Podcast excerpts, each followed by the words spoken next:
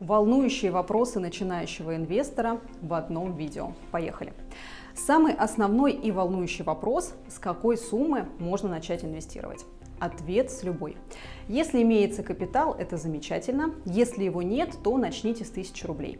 На нее можно купить акции или облигации. В этом деле важную роль играет регулярность и дисциплина, плюс сложный процент. И имейте в виду, что большой стартовый капитал не является залогом успеха, а все-таки решает ваши знания и психология поведения. Следующий вопрос.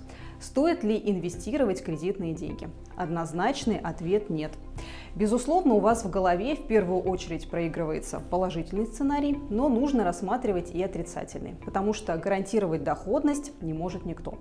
Правильнее будет выделить определенную сумму под инвестиции, пусть она будет небольшая, зато наберетесь опыта и конечный результат не будет вести за собой риски в виде долгов. Следующий вопрос. Стоит ли отдавать деньги в доверительное управление или инвестировать самостоятельно? Если говорить про инвестиционный фонд, то они зарабатывают на комиссии за управление средствами, а значит не гарантируют вам доходности.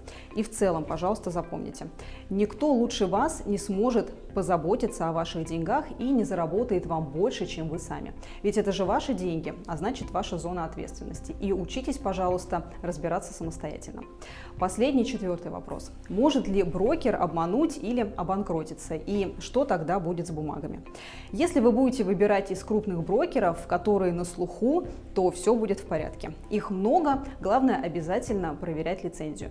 В случае банкротства бумаги никуда не пропадут, потому что вы являетесь их реальным владельцем. И информация о том, что они действительно ваши, хранится в депозитарии. И в случае банкротства бумаги можно будет перевести к другому брокеру. И в завершение. Если вам понравилось это видео, ставьте лайк.